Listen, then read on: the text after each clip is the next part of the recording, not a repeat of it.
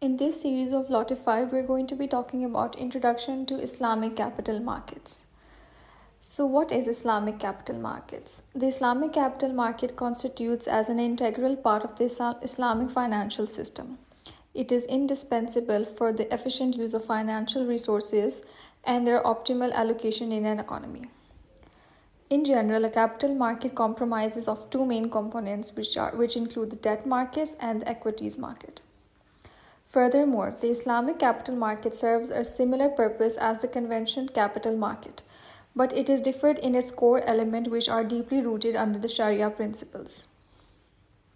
However, investors have the options to invest either in the debt market or in the capital market or in a combination of